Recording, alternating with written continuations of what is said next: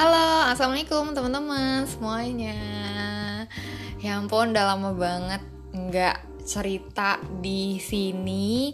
Tadi aku habis cek episode terakhir itu bulan November dan sekarang udah Januari 2022. Jadi kurang lebih uh, dua bulan ya nggak cerita di podcast. Nah sekarang aku balik lagi ya masih dengan Cita di sini. Kali ini aku mau ceritain tentang sesuatu yang baru aja aku beli.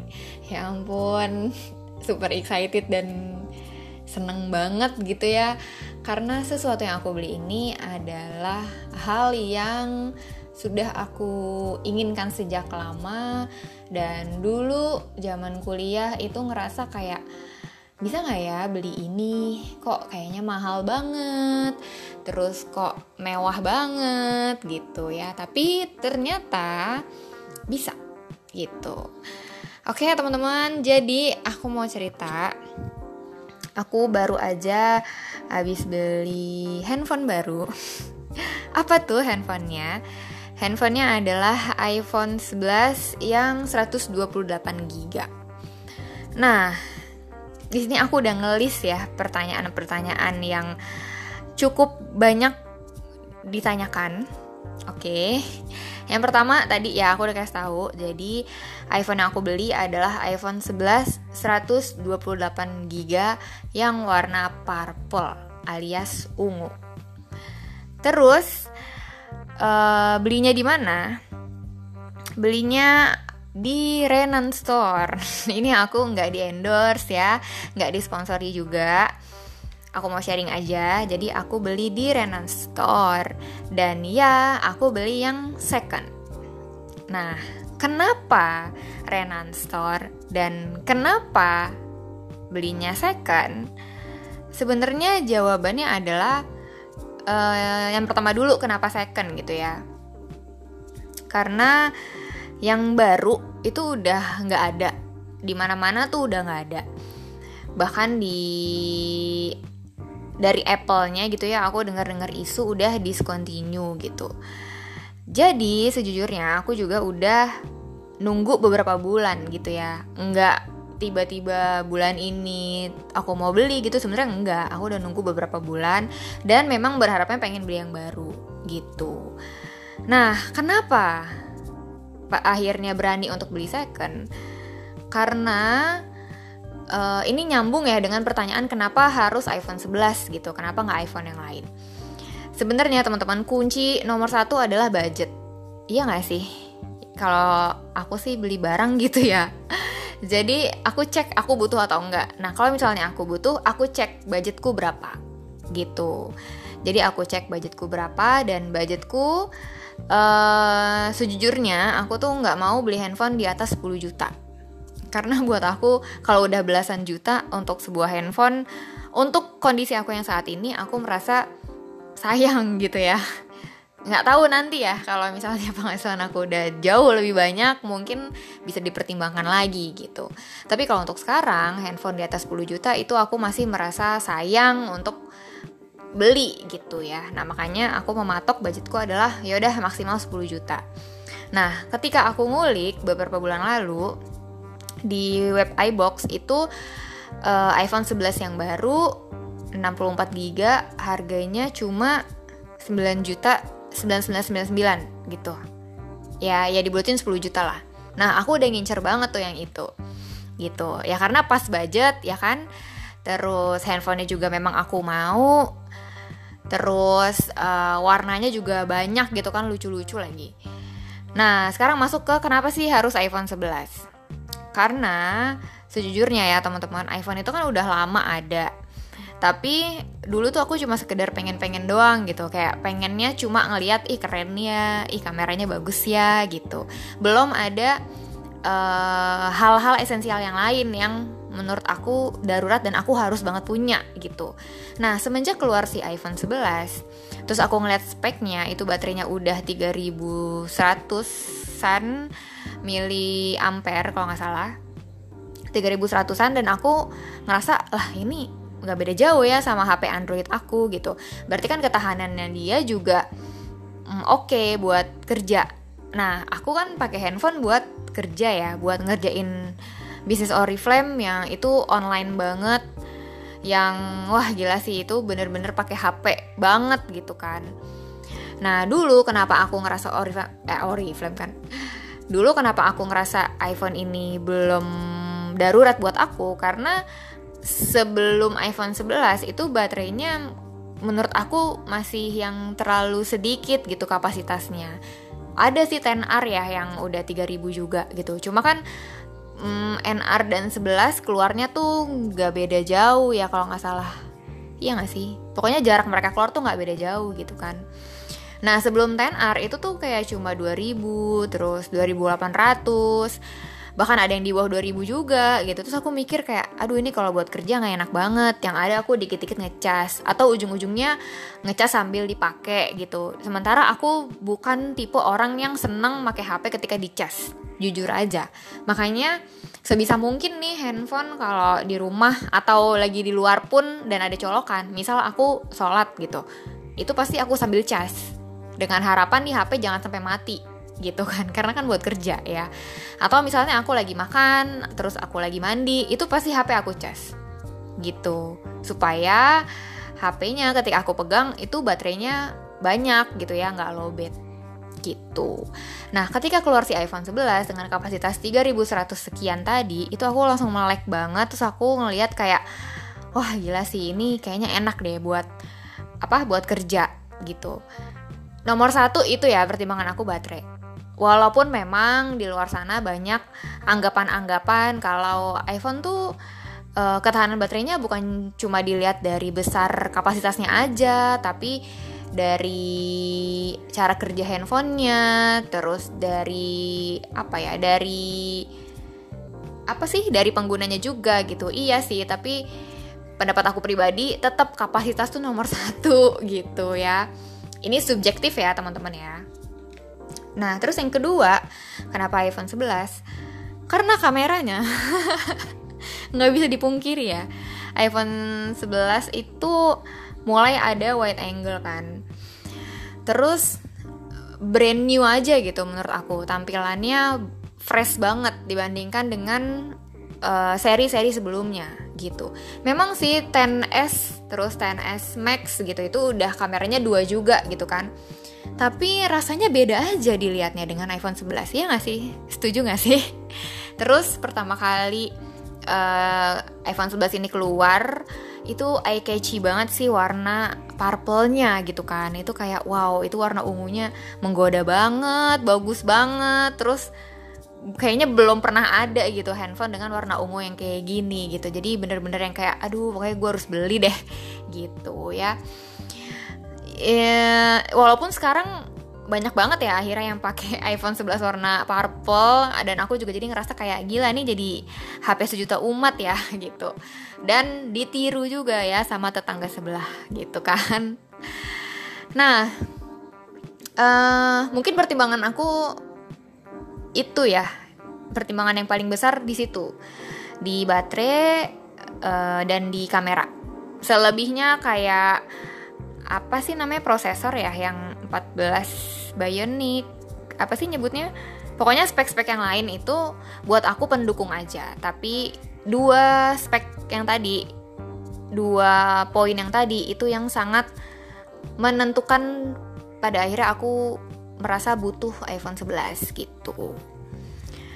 Nah terus kalau misalnya ditanya lagi ya Uh, kenapa nggak iPhone 13 kak? Yang paling baru nih sekarang kan baru banget keluar.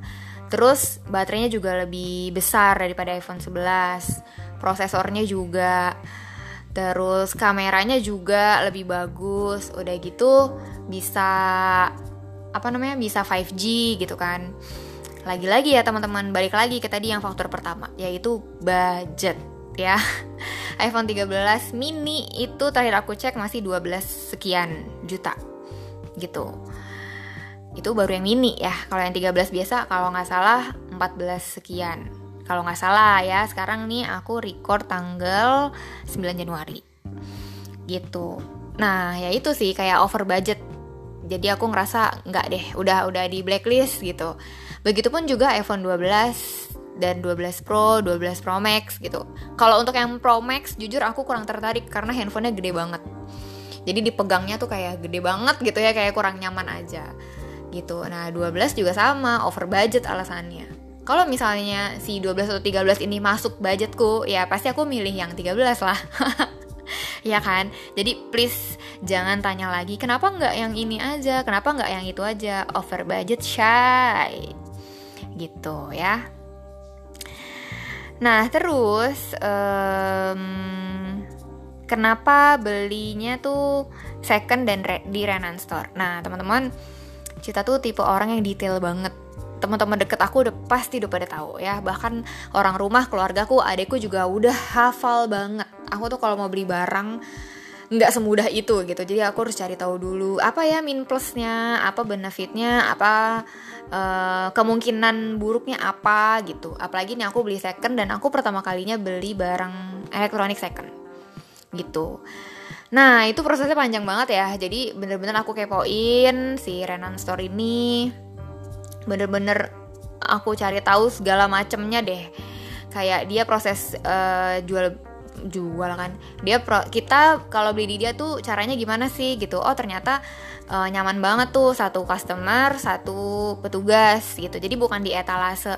Oh ya aku belinya di Renan Cibubur ya yang paling deket dari rumah Nah itu dia nggak pakai etalase, jadi aku ngerasa wah nyaman banget ya. Berarti satu customer dilayanin sama satu petugas, jadi kita bisa dengan puas gitu kan ngecek-ngecek handphonenya, nanya-nanya. Bahkan kalau nggak salah aku juga pernah lihat uh, salah satu storynya Renan itu mereka tuh sangat memuaskan customernya. Jadi kalau misalnya aku beli terus aku ngerasa unit yang udah disediain ini kurang memuaskan aku bisa di, uh, apa request ganti unit yang lain gitu terus ngeliat after salesnya juga oke okay banget gitu ya bertanggung jawab banget mulai dari email mulai dari service yang bisa langsung kita lihat di depan mata dan udah banyak juga yang uh, eh, HP-nya bermasalah terus diservis di sana dan ternyata cuma dibersihin doang misalnya dan itu gratis gitu nah itu mengingatkan aku kepada service centernya Samsung. Jadi waktu aku SMA, HP aku Samsung uh, mati gara-gara kena air laut. Nah biasanya kan kalau kena air tuh service eh, nggak uh, mau tanggung jawab ya. Kayak bi biasanya tuh langsung dijudge gitu kan. Kayak oh ini kena air kah? Nggak bisa gitu. Nah dulu uh, waktu aku ke Samsung Service Center itu itu cuma dibersihin doang dan bisa balik lagi handphonenya. Dan itu juga nggak kena biaya gitu. Nah makanya pas aku tahu oh Renan Store pelayanannya kayak gini ya berarti tuh sama gitu kan. Kayak sekelas Samsung Service Center gitu. Terus uh, ngeliat track recordnya mereka juga mereka transparan banget. Ini menurut aku pribadi ya ini nggak promosi loh. Karena aku nggak kenal juga sama uh, ownernya. Mereka tuh transparan banget dan dari Instagramnya pun banyak edukasinya gitu. Jadi mereka tuh nggak cuma jualan-jualan doang tapi mereka juga mengedukasi dengan cara memberitahu apa sih baterai health terus apa sih IMEI terus kenapa sih eh, orang-orang uh, tuh pada ngincer banget baterai health terus sebenarnya baterai health tuh menentukan banget atau enggak sih gitu. Terus kenapa sih uh, di luar sana banyak orang yang jual handphone second tapi emailnya keblokir segala macem, terus HP-nya nggak bisa diganti. Nah yang kayak gitu-gitu tuh itu aku bener-bener cari tahu banget gitu. Pokoknya prosesnya panjang sampai akhirnya uh, aku nanya-nanya lah sama beberapa temen yang memang pernah beli di situ dan mereka bilang oke okay, gitu. Maksudnya hmm, yang aku denger ya belum ada uh, hal yang negatif gitu. Tapi kalau yang aku baca ada tapi itu kan orang lain ya aku nggak kenal gitu. Kayak aku cari tahu di twitter juga terus suka lihat komen-komennya juga kan. Maksudnya kalau komen-komen orang itu kan lebih jujur ya dibandingkan dengan promosi si penjual biasanya kan gitu.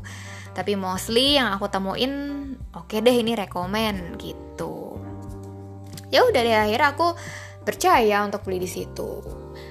Begitu ya Nah, terus kenapa akhirnya seberani itu beli second? Ya lagi-lagi ya. Nah, ini menurut aku yang mm, menguatkan aku di akhir sampai akhir aku yakin. Jadi aku dikasih tahu sama seseorang, dikasih tahu ada yang namanya Trio Tools 3 U Tools T O O L S Nah, jadi dengan sistem Trio Tools itu kita bisa ngecek device kita nih layaknya masih layak dipakai atau enggak sih gitu. Jadi ada skornya. Skornya itu kalau nggak salah 0 sampai 100 gitu.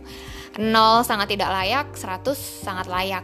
Atau 0 udah nggak bagus banget nih handphone gitu ya. Terus kalau skornya 100 nih bagus banget gitu ya kan. Nah, uh, aku dikasih tahu dan disaranin untuk nanti pas beli coba dia tanya hasil Trio Tools-nya gitu. Dan ternyata itu emang udah awam banget gitu ya. Aku kayak ngerasa kurang wawasan banget ya gue. ternyata itu udah udah umum banget gitu loh teman-teman untuk uh, orang yang suka menjual dan suka membeli barang second itu udah awam banget gitu itu udah umum banget. Soalnya di kolom komentar Renan itu juga ada orang yang komen kak boleh nggak sih kalau di cabang Bandung uh, kita lihat hasil trio, trio toolsnya gitu.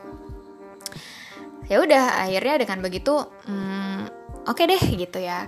Nah pas hari H beli pas hari H beli itu aku uh, dikasih beberapa pilihan dikasih beberapa unit gitu ngecekin satu-satu cocoknya sama yang mana.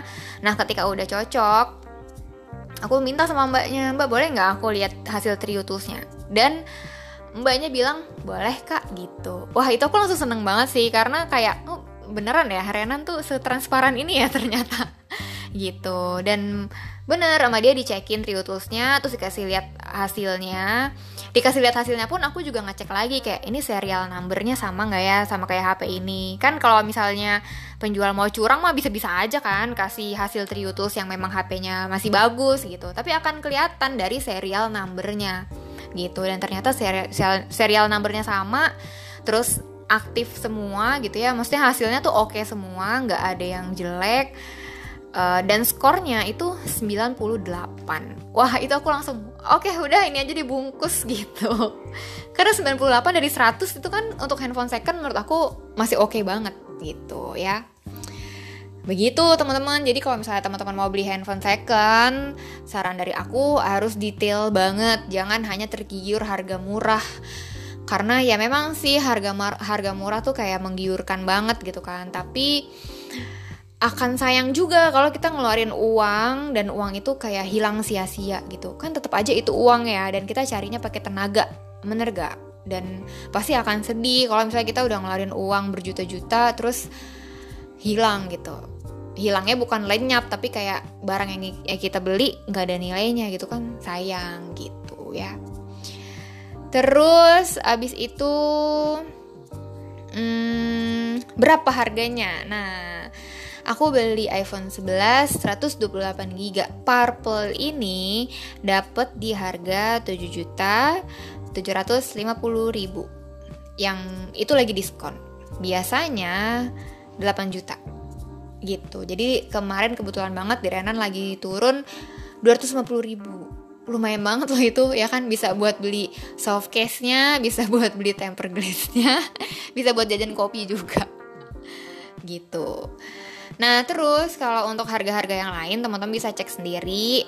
Kalau mau cek di Renan Store boleh atau mau cek di pasaran di toko-toko handphone second lainnya juga boleh silahkan gitu. Pokoknya kisaran 7 sampai 8 jutaan si iPhone 11 ini. Gitu. Nah, terus uh, gimana setelah dipakai? Nah, ini tadi ada yang nanya ya sama aku kak gimana setelah make gitu? Jujur aku baru baru beli tuh kemarin banget. Dan belum aku pakai untuk kerja. Kenapa?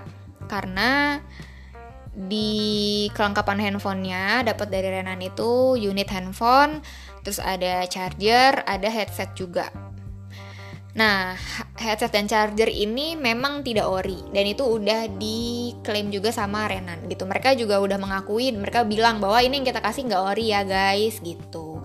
Nah, si chargernya ini dikasih adapternya aja dengan kepala tiga. Paham ya? Kan ya kepala tiga. Jadi colokannya tiga. Yang mana aku harus beli konektornya lagi gitu supaya bisa dicolokin. Nah aku nggak punya lah konektornya itu Terus aku berpikir kalau kayaknya mending beli charger yang bagusan deh gitu. Karena ini aku nggak tahu kan mereknya apa terus gimana gimananya gitu. Nah akhirnya ya udah aku nunggu chargeranku datang dulu terus aku mau penuhin dulu baterainya.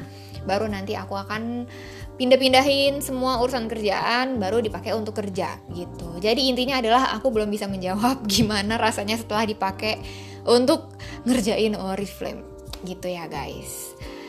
Terus, nah ini pertanyaan terakhir, banyak banget yang penasaran ya kayaknya.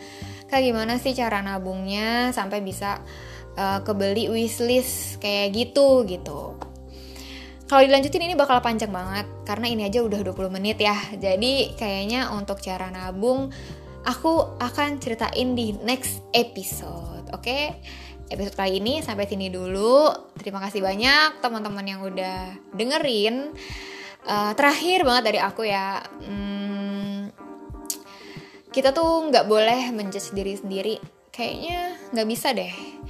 Kayaknya susah deh. Kayaknya nggak mungkin deh kak aku beli itu. Please jangan bilang kayak gitu. Karena iPhone ini teman-teman dulu ya ngelihat barang Apple itu aku rasanya kayak mahal banget gitu terus kayak mewah banget kayaknya jauh banget. Kayaknya mikir hmm, kayaknya daripada aku beli gadget harga segitu mending aku kasih ibu aku dan ibu aku bisa belanja gitu ya bisa masak isi dapur terpenuhi gitu kan. Apalagi buat uh, seorang seorang cita gitu ya yang anak pertama terus uh, sandwich generation juga yang nggak bisa selfish gitu ya nggak bisa uh, penghasilanku tuh nggak bisa full aku habisin untuk diri aku sendiri gitu. Nah itu cukup challenging juga untuk bisa berani bermimpi dan berani membeli barang yang harganya lumayan mahal gitu. Ya pokoknya segala sesuatu yang sekarang kita lihat kayaknya nggak mungkin gitu ya. Percaya deh kalau misalnya kita yakin kalau misalnya kita doain dan kita perjuangin ingat itu sepaket ya jadi nggak bisa cuma didoain doang nggak bisa cuma diyakinin doang tetap sepaket tuh diyakinin dikerjain didoain gitu nanti sesuatu yang nggak mungkin akan menjadi mungkin karena aku udah ngerasain hal itu Oke, sekian dulu teman-teman ceritaku hari ini. Terima kasih banyak yang sudah mendengarkan. Wassalamualaikum.